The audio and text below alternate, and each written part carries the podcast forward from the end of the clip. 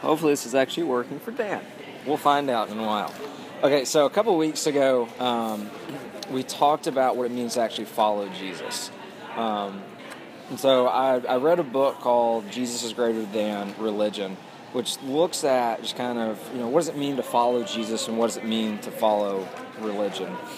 And so the last time we met, um, I kind of introduced that idea of looking at, so, you know, what does it actually mean to follow Jesus? You know, um, what does, and to go into that, we had to ask, okay, so if we want to follow Jesus, you know, that means we have to give up everything for him. So we have to ask the question, is Jesus worth rearranging the entirety of our lives for? And by looking at the story of Jesus calling his first disciples, we saw what it looked like to just drop it all and to follow Jesus. And they they did so not by just a sudden gift or sudden just appearance of of courage, and they didn't just do it on just a whim of hey, I got nothing else better to do because you know they were good fishermen, they were making a lot of money. Not like this was a eh, it's better than what I'm doing now. Let's just give it a shot.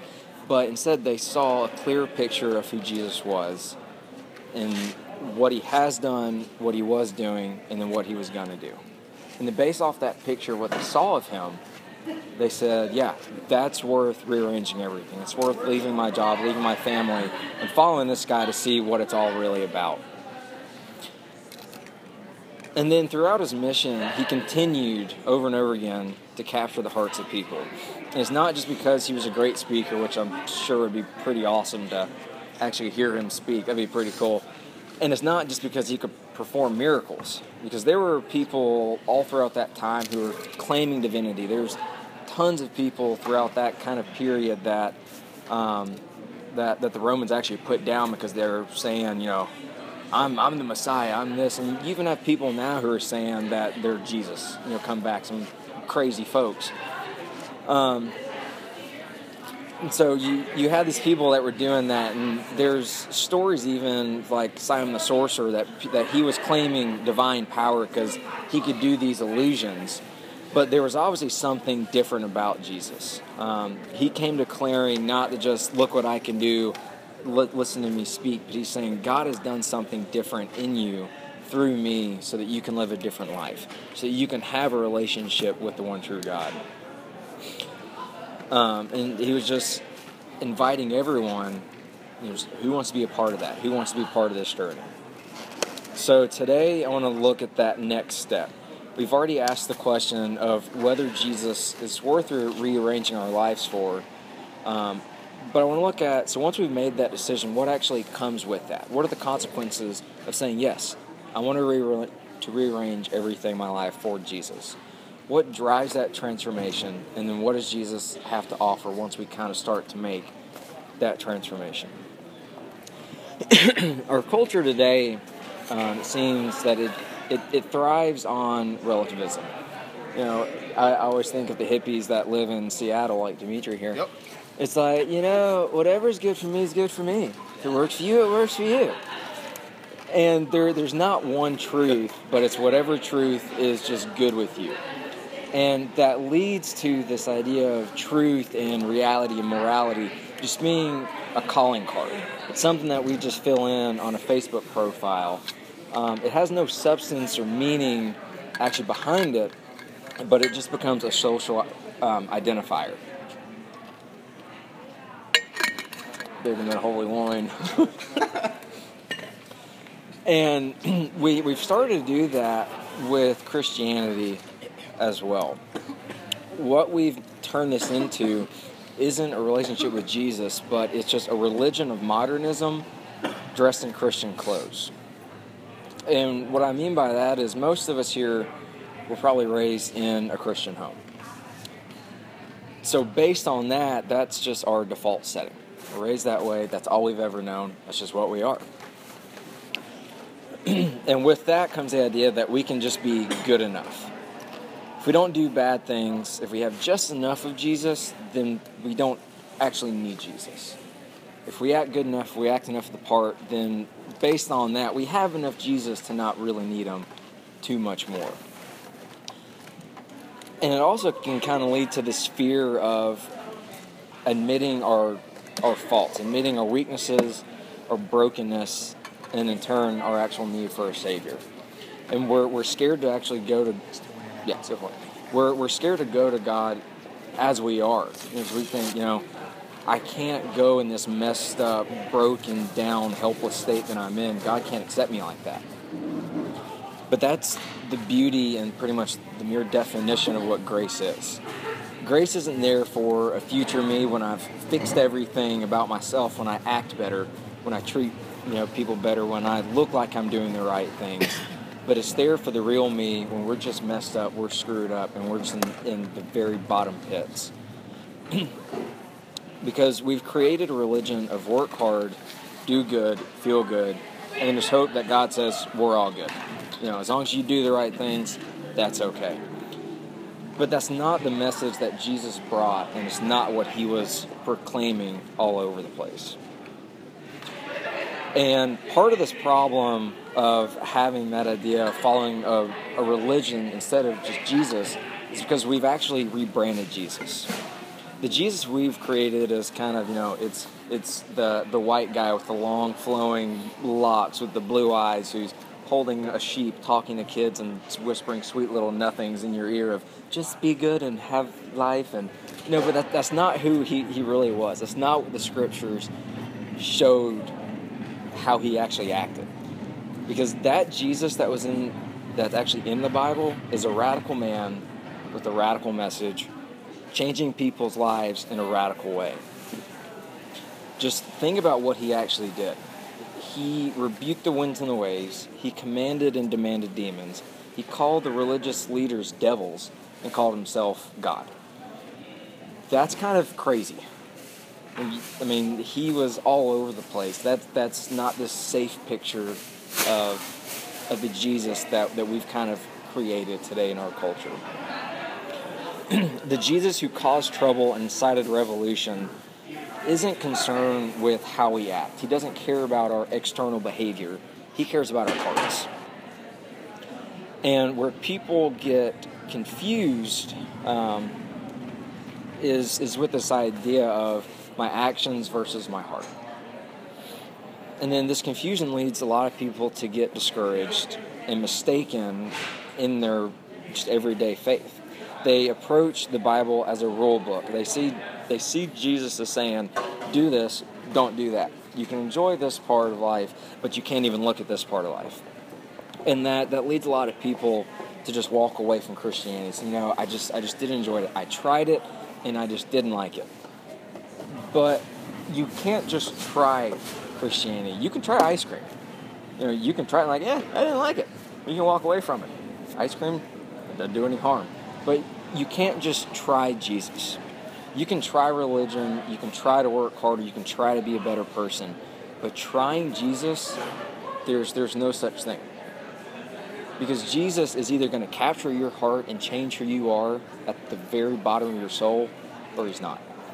You're either changed by that salvation or you're not. You can't just try it. I would add to that mm-hmm. that it's not for his unwillingness. It's the individual's hardness of heart that is right. preventing them from yeah opening their heart to yeah Jesus. exactly and I was I'm actually going to touch on I'm that sorry no no no no I'm, I'm, I'm glad that that's making that connection right now though yeah because um, yeah it's it's definitely not that Jesus is always chasing after our hearts but it, it's going back to that we have to be able to admit our faults and, and, and our weaknesses to kind of comes come to uh, grips with that. Um, and so then you, you have those people that say, okay, well, I, I tried Christianity as the religion and it didn't work out. But you also have the people who stay away from the church because it's the organized religion. It is the church with a capital C, and I don't like that type of thing. But when you look at Jesus' interactions with the organized religion of Judaism of the day, he was kind of against that as well. You know, like I said a couple minutes ago, this is the guy that called the religious leaders of that time devils. He got in a lot of, uh, you know, philosophical debates about, you know, what does the Bible, or I guess for them, what, what is the Torah actually saying about this? You know, he was trying to move and progress what Judaism was then. You know, he was against the status quo of what the church was at, at that point. Because um, these guys were so concerned and so just enthralled with the idea of this is the law. We have it written down. No matter what the reason for it is, it's there, so we have to follow it. But Jesus was saying, no, we have to put this into context. We have to take the law and not just follow it just because it's what's written down, but because there's a reason behind it. Uh, I saw a video a couple weeks ago on Facebook, and I, I think it was from like the the first day of basic training or something like that.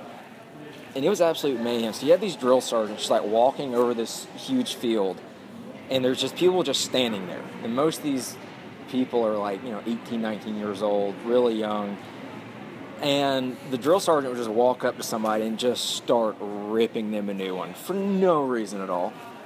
And they would make them do one push up at a time, and they get back up, yell at them some more, give me another push up, yell at them some more. And then there was like a fence, like literally right over there, it's like 10 feet away.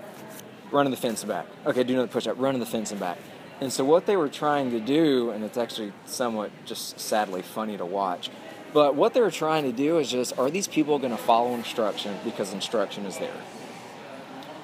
And that's what these these religious leaders kind of had that mindset that this instruction is there, so we're going to follow it.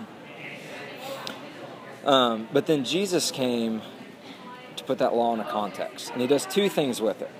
First, he shows that the law is there to show us that we need a Savior this the set of laws that are found in the Torah. It's it's not God sitting up in heaven one day bored. Like, hey Moses, listen, got some things for you.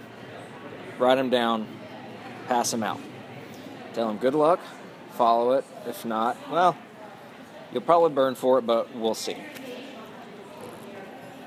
That that's not what it was about. The point of the law was to show how God ordered our universe to work. He's saying, okay, I've created this universe. This is the standard that I have for this universe.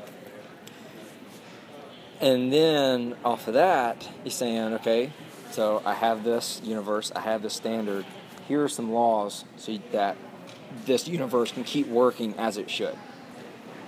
But shocker, we can't live up to that standard.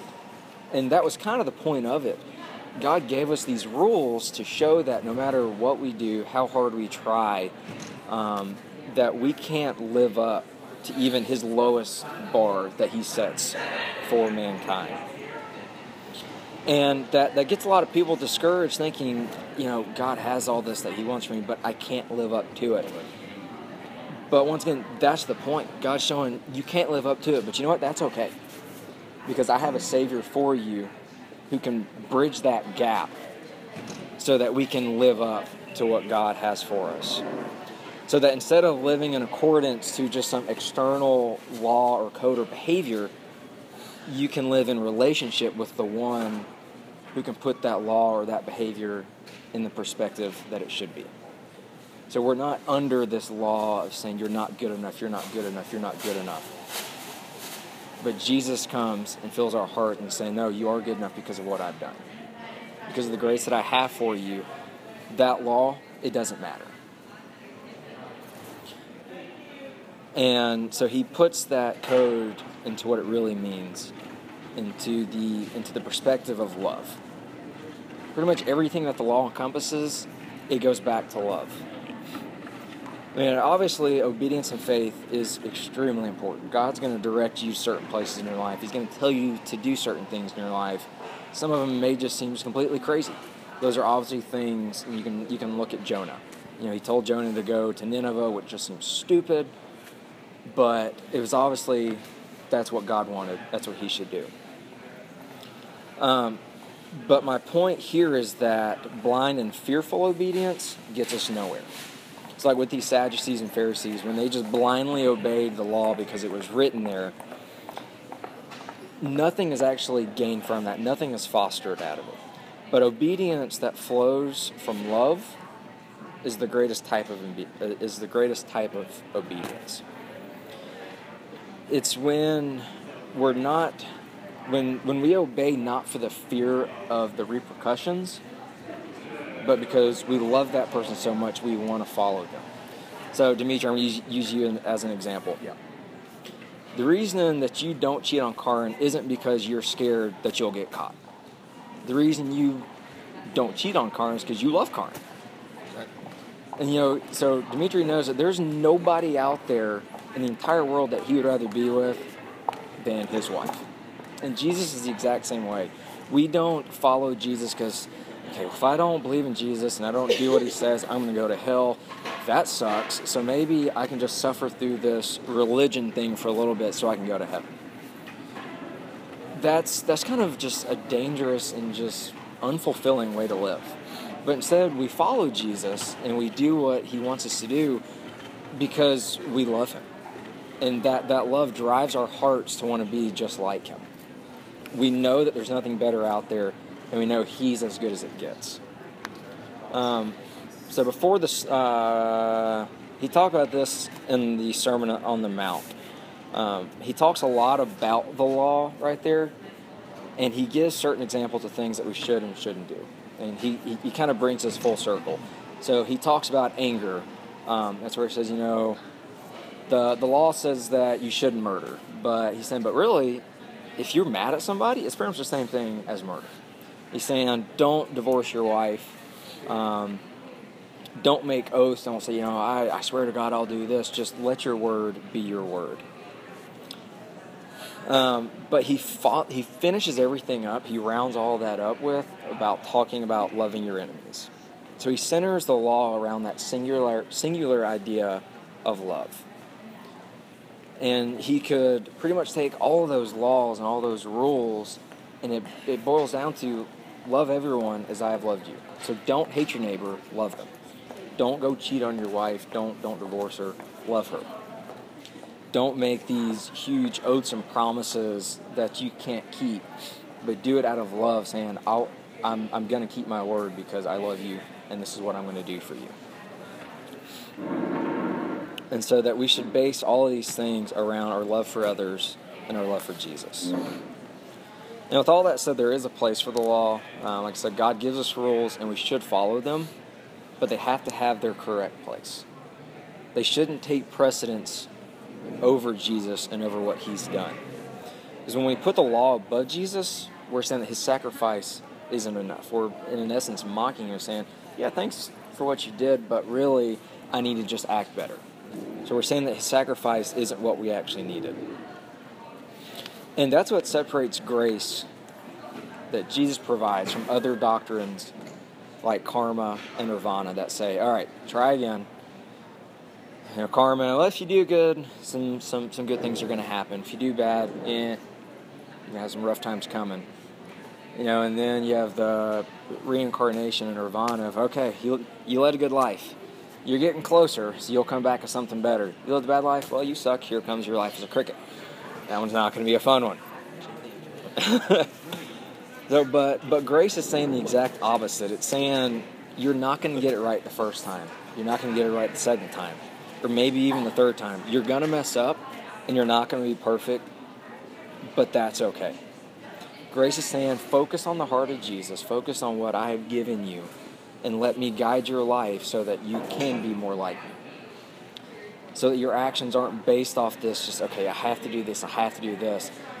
But when you focus your actions in your life on Jesus, his life just flows through you naturally.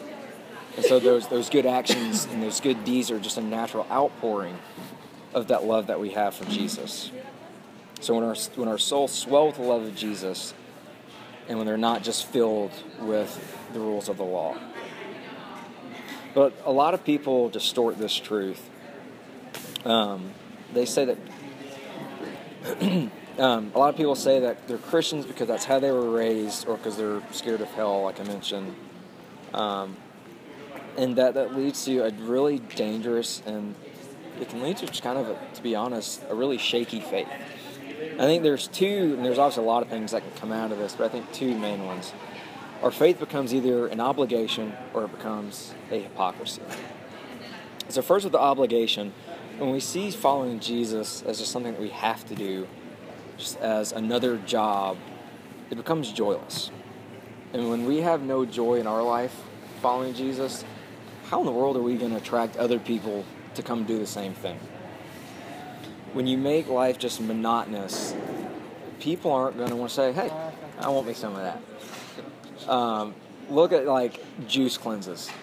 Have you ever seen like, you know, on like TV or something when someone is on the lemon juice cleanse? Their eyes are like bulging. They look like they haven't slept in three days on a cocaine bender. They're pale. Do you walk up to somebody and go, hey, that's what I've been missing some of my life? Just no results and absolute pain. Like, nobody wants to do that. That's just downright stupid. But when we get caught up in the rules of morality and we don't revolve them around Jesus, our faith becomes that horrible to do list. Um, It reminds me of like getting up for church in the morning. Sometimes Yeah. if you have the wrong perspective about it, you're just, oh, I have to get up at this time and then I have to spend this long doing this and getting ready. I hate getting ready and stuff Yeah, like that. exactly. If you wake up, you know, you're like, you have the right mindset about it. If you know, you're getting up to worship with God that made you, gave you everything that you have, you a completely different perspective on it. Makes you enjoy church. Like Yeah. the singing thing that you talked about, you really think about the words that you're singing rather than just reading. Mm-hmm. Most definitely. Um, and this this obligation happens, kind of going back to we haven't had that real transformation of of what Jesus can do in our hearts, um, because our lives are still concentrated on that external behavior, um, so that people just identify us as as Christians based on what we do and not what we actually believe. So you have obligation. The second one is you have hypocrisy, which I think is the number one reason why people walk away from the church. Because what they do and what they say really has nothing to do, it doesn't match up or line up at all with what they preach. Um, they don't have their actions based around that singular love of Jesus. And they would rather have these devoid these these wild times that are just completely devoid of Jesus, sprinkled in with just a little bit of time of Jesus here and there. Um, and it can lead to justifying actions. You know, well, I do a lot of other good stuff, so it kind of balances out. Or, you know, I've been saved, so God will forgive me for for for doing this. And the the problem with both of these obligations and hypocrisy is that it's focused around one thing it's focused around that selfish idea of just being okay with God just so I can stay away from hell. And it's a gross misrepresentation of what being a true follower of Jesus actually is. It's saying that as long as I have the correct religious opinion of what God is and who He is, I don't actually have to have a personal relationship with Him. As long as I think the right things, I don't actually have to know who He is and that if I just act good enough and seem just righteous enough, I can get that get out of jail free card and just be on my way. And so that takes us back to our original question of well, what's the difference between religion and grace? So, this idea of just Christianity as this theology and ideology, and then Jesus as this person who can change our lives and it's that word that I've mentioned again and again of grace. It's a small word with a lot of meaning. It can be really hard to define and even harder to comprehend sometimes. But really, the essence of it is that it is the outpouring of who God is. It's the outpouring of His heart. It's His love and His mercy given to us, not based on our, on our merits, but because He wants us to have it. It's given freely, not because of our worth, but because of his nature and his character. And then how you look at it, it can come with good and bad. Not not really bad, but hard. Going back to that, that idea of it takes humility. We have to be able to say that we're not good enough. We have to say that we're broken, we're flawed, and just downright helpless when we're separate from Jesus. And that's a difficult thing to do. It's it, it's hard um, I think, especially for us in dental school, we're, we're very prideful people. You know, we're, we're, we're very proud of the work that we put in. I mean, you were back from high school to undergrad, grad school, work, whatever you did to get here. We're, we're, we're very proud of what we've done. And so to be able to set that pride aside and say, God, I am screwed up. at the very core of my being, I am just no good. And it, it hurts to admit that we failed and that by ourselves we can't overcome them. That we can't make up those losses by ourselves without the help of Jesus. I think um, a good analogy of this, something that I've, I was always uh, taught, was the darker a room, the less someone is able to see flaws.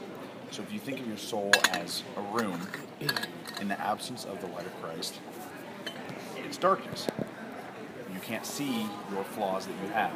The closer you get to God, the more light there is, the more brightness, and the more the more you can become aware of your your faults. And um, there's a very very holy holy monk. Um, he's uh, actually a bishop, and he's convinced he's going to hell. Convinced, but when the light of Christ is so strong in you that you can see the tiniest little flaws in the paint on the walls, you know, does that make sense? What I'm Yeah, like what I'm trying to say? Yeah, um, I'm gonna I'm gonna try to actually talk about that in a couple of weeks. Just that it's that idea of when when when God is trying to change our lives. Um, you know, there there's a lot of times when I pray, I'm like, God, just you know, keep working through me. And but for Him to be able to do that, He's He's gonna point out those flaws to you. Uh, because no, go, go ahead, go ahead. I think going with that too is that God like realizes, you know, us standing next to Him, how unworthy we honestly feel, and that's why you know He comes and forms to us that we can't even recognize. Like if God just like appeared to us, it's like you can't look into the face of God. You know, that's why He came as a little boy in a manger, like the most unlikely of places, because He hides Himself so that we don't have to hide. That's the line I've heard before that I just love. That's cool. Yeah. Um, so, you know, it's it's kind of that hard part of putting our pride aside. But the good news is that grace flows freely. We can't work for it. We can't earn it. We can white knuckle all we want to try to be good, but it doesn't matter. That grace is still there um, because of who God actually is, because of His love for us. He wants us to have it um, free of charge on our part, but through the sacrifice of Jesus on his part. Um, in Matthew 5, okay, so I mentioned Sermon on the Mount where he talked about, when Jesus talked about the law a little bit. So, right before, when he's kind of opening that up, um, in verse 20, he says, For I tell you that unless your righteousness surpasses that of the Pharisees and the teachers of the law, you will certainly not enter the kingdom of heaven. This had to just take everybody aback. Because, so these are the people, these are the just elite elite when it came to Jewish religion and law of the day. These guys knew the Torah backwards and forwards. They knew all the laws. They knew how to apply all the laws.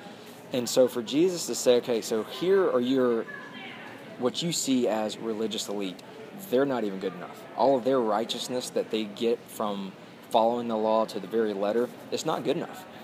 And so as a commoner, you had to be sitting there going, well, crap. If they can't do it, I have a zero chance whatsoever. but then that's when Jesus brings that message of, you know, but let's put that law into context. It's based around love and based on the grace that I give to you, you can be good enough. You can be righteous enough. And probably the most beautiful thing about grace is that it's not given out on a grading curve. You know, God's not sitting up there with his iPad going, "All right, Gabriel, Dell Punt down there had a pretty crappy day, so uh, knock a little grace off him tomorrow." Sam did okay, so you can up his dosage for for today at least. That gets him almost back to even. Um, but not quite. But instead, it's, it, it's given to everyone who loves and follows Jesus. It, it takes away that burden of trying to act good enough and comparing ourselves to others and our actions to others and just living in that moment with, with Christ. Because instead, we can walk in the freedom of not being good enough and almost being okay with not being good enough. and embracing the love that Jesus still shows us. So, kind of to, to sum it up here, the paradox of Scripture, and I, I got this out of a book, and I really love this this saying. The paradox of Scripture is that it calls us much more sinful than we think we are, but it also tells us that we are way more loved than we can ever imagine. Jesus willingly took on flesh to live among us. He wanted us to know, and He wanted us to experience that grace that we can get. Hey, how are you? Good. Um, Just getting my hummus, you know. Yeah. yeah. You gotta get your helmet fixed. It's been like a week, so I'm. Yeah. Starting to get the shakes a little bit. You do for some. Uh, so he, he wanted us to know and experience that grace that can only come from him. And he wants us to accept this grace and accept that we aren't perfect and that we can't ever be perfect and that we do need him in our lives. Because once we understand this, we can quit the act and we can actually be the people that God has called us to be. When we admit our sins and surrender to a Savior who's taken our blame and who gives us grace in return, at that point, that's when we can live and radiate the joy and the hope that we have through Jesus. Uh, so that's all I had. That's something that's really just kind of been on my heart the past couple months, and I'm glad I was able to finally kind of put it in the context. And so next time, we kind of want to take that a little bit further to look a little bit more um, at grace exactly of, um, you know, is it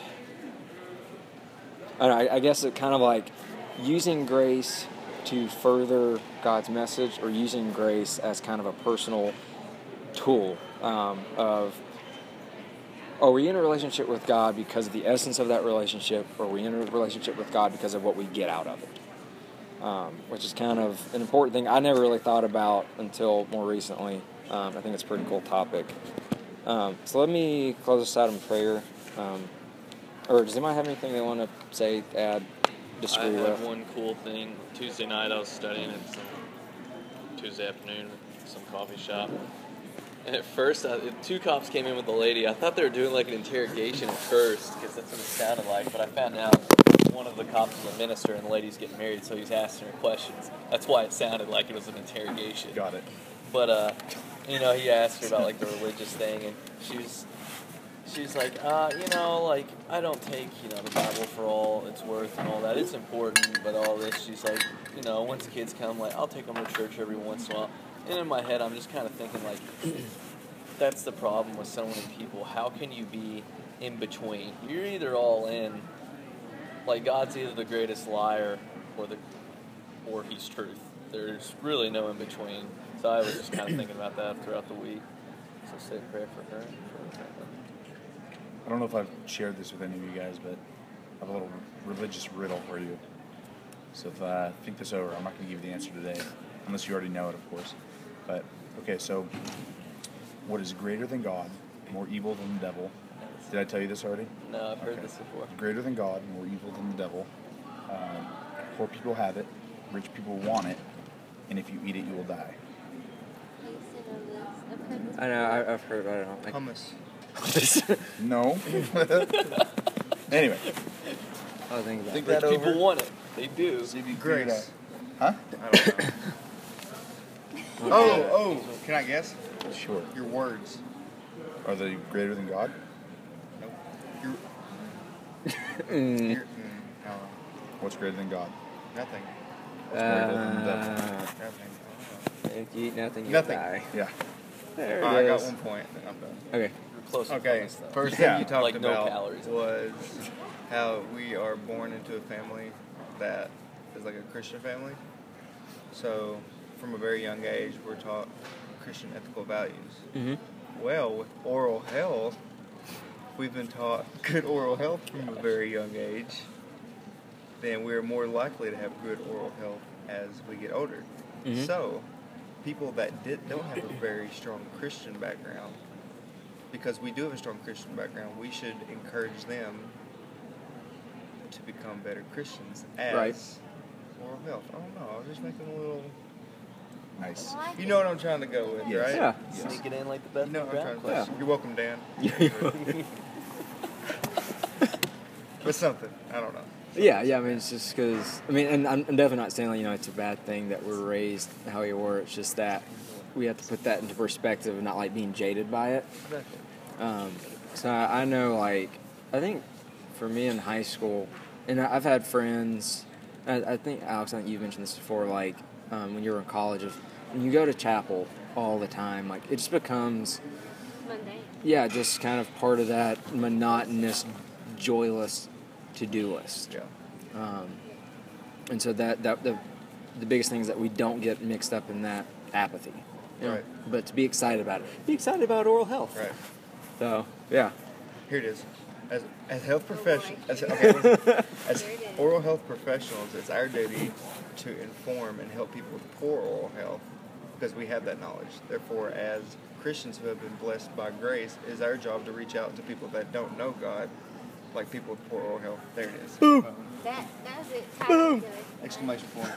the end. The Bible summed up in 20 words or less. yeah. That's what's going for. Anyway. Awesome. Um, all right, let me close this out in prayer. Um,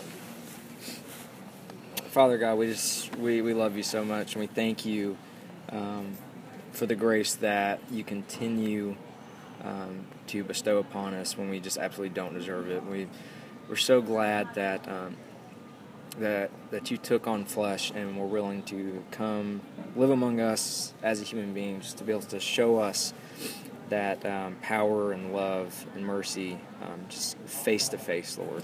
Um, I just ask that you continue to just work through us and transform our lives so that every day we can just be beacons of light for you to um, just everyone that we interact with, Lord.